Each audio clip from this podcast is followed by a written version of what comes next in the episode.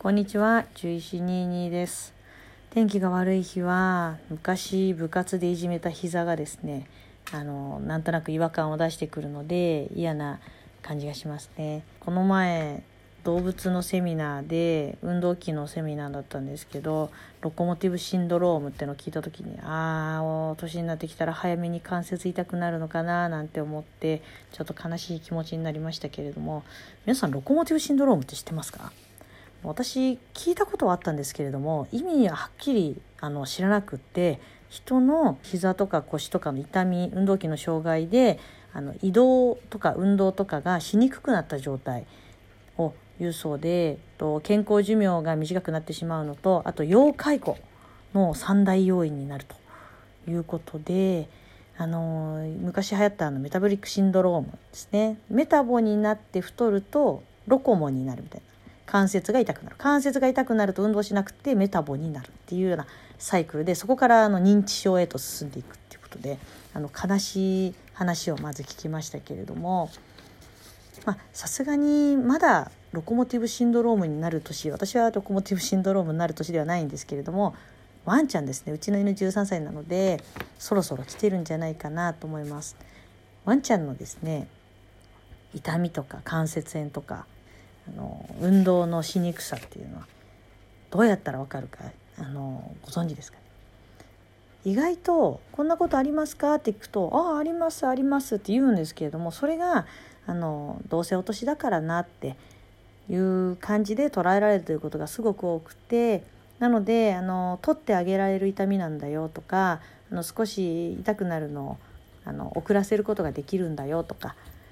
っていうこともありますので今回ですねこんな時に運動疾患をあの疑わしい足がどっか痛いんじゃないのか痛みがあるんじゃないのかっていうのを気づいてあげましょうというチェックポイントがいくつかこの前習いましたのでそれをですねあのお伝えしていこうと思うんで是非今日のお散歩にでもですね見ていただくといいんじゃないかなと思います。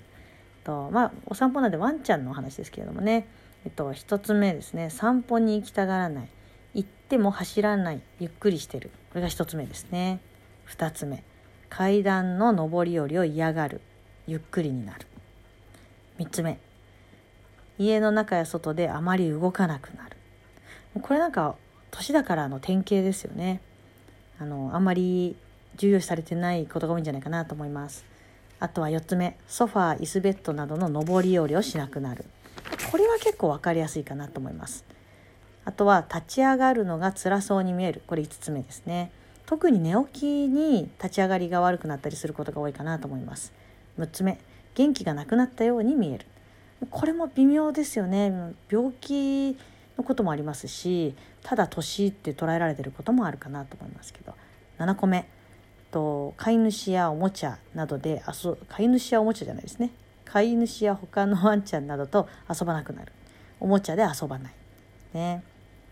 うん。これもどうかななんか大人になったのかなみたいな捉えられ方してることもあるかなと思うんですけれどもこれも項目に入ってます。あと8個目。尻尾を下げて歩くことが多くなった。あの尻尾を持ち上がらなくなってくることが多いのでこれ分かりやすいんじゃないかなと思います。だんだん分かりやすくなってきますよ。次は、えーと、歩行がある。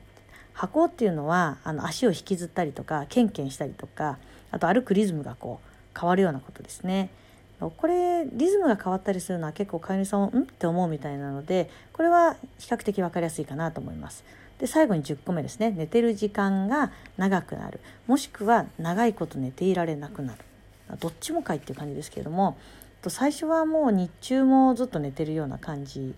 になるんですけどその後にあの寝すぎると関節が痛くなってきて寝られなくなってくるんですね。であの夜なんかこうもぞもぞ起きたりとか体勢を変えたりとかするように、うん、なってきます。でよくあと聞かれるのがですねあのその箱がある時で歩くリズムがおかしい時にどの足が痛いか結構分かりにくいっていうのよく聞くんですけれどもであのお話聞いた時もこっちの足かないや反対かなみたいなことであのなかなか迷うことが多いみたいなので、まあ、簡単にこんな時はこっちの足だよっていう右か左かどっちの足が痛そうなんだよっていうのをあの見つけやすいのがいくつかあって例えば前足ですね前足の右か左かどっちかっていう時にはとですね頭を上下して歩くことが多くて特に痛い足をつく時に頭を上に上げて歩くことが多いですそれはあの頭が重たいのでなるべく頭をギュッと上に振ってあの体重がかからないようにするためですね。